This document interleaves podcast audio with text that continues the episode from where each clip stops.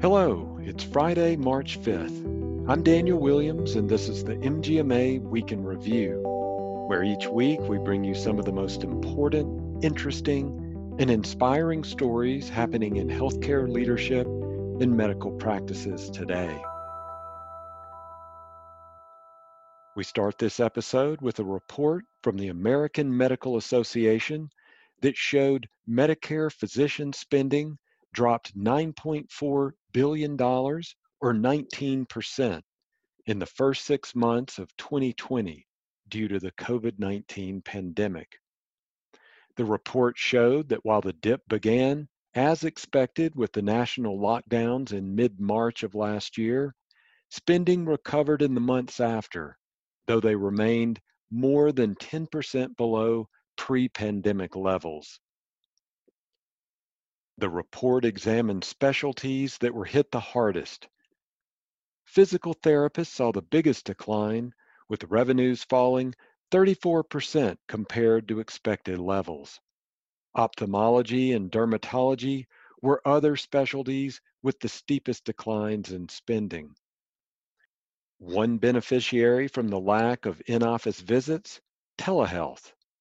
Once the federal government relaxed the guidelines on telehealth, opening up more flexibility in how physicians get reimbursed by Medicare, virtual visits experienced a boom. According to an article in Fierce Healthcare, telehealth accounted for less than 0.1% of the total Medicare physician service spending prior to the pandemic. But that number increased to more than 16% by mid April. The report found that telehealth accounted for 6% of spending by the end of June. But the use of telehealth was largely limited to office visits, telephone evaluation, and management services in mental and behavioral health services, according to the AMA. To learn more insights from the study, go to ama-assn org. COVID 19 also took a toll on the physician workforce.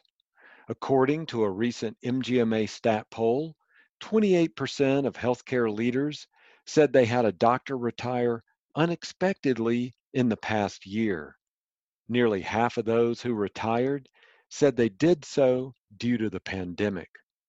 The latest news adds to the physician shortage.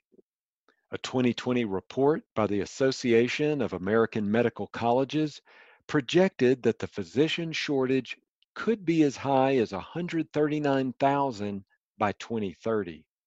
One way to combat the physician shortage is by improving the disconnect between administrators and physicians, according to Tony Stajduhar, president of Jackson Physician Search, and a recent guest on the MGMA Insights podcast.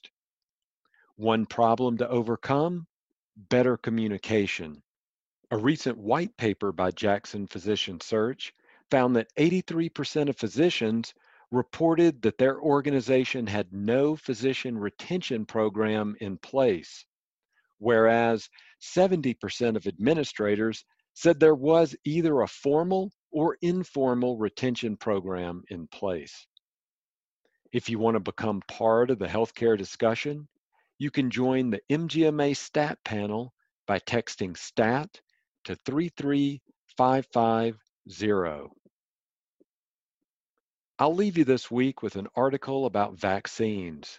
As reported by Kaiser Health News, several million doses of the one-shot Johnson & Johnson vaccine are being administered around the country and the Biden administration has brokered a deal with rival manufacturer Merck to produce even more doses of the J&J vaccine.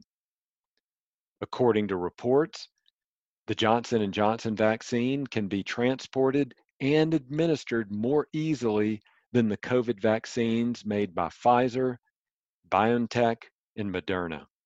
According to Reuters, the United States will have enough COVID 19 vaccine for every American adult by the end of May. President Joe Biden said on Tuesday after Merck agreed to make rival Johnson & Johnson's inoculation.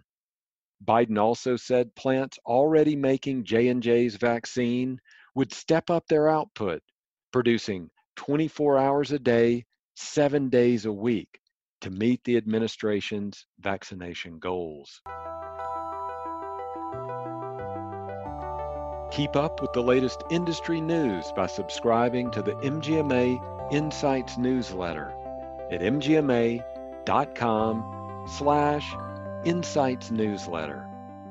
And to keep up with the latest healthcare legislation, visit mgma.com slash advocacy. If you have a healthcare story you want to share with us, email us at podcast at mgma.com. This has been the MGMA Week in Review. I'm Daniel Williams. Thanks and have a great weekend.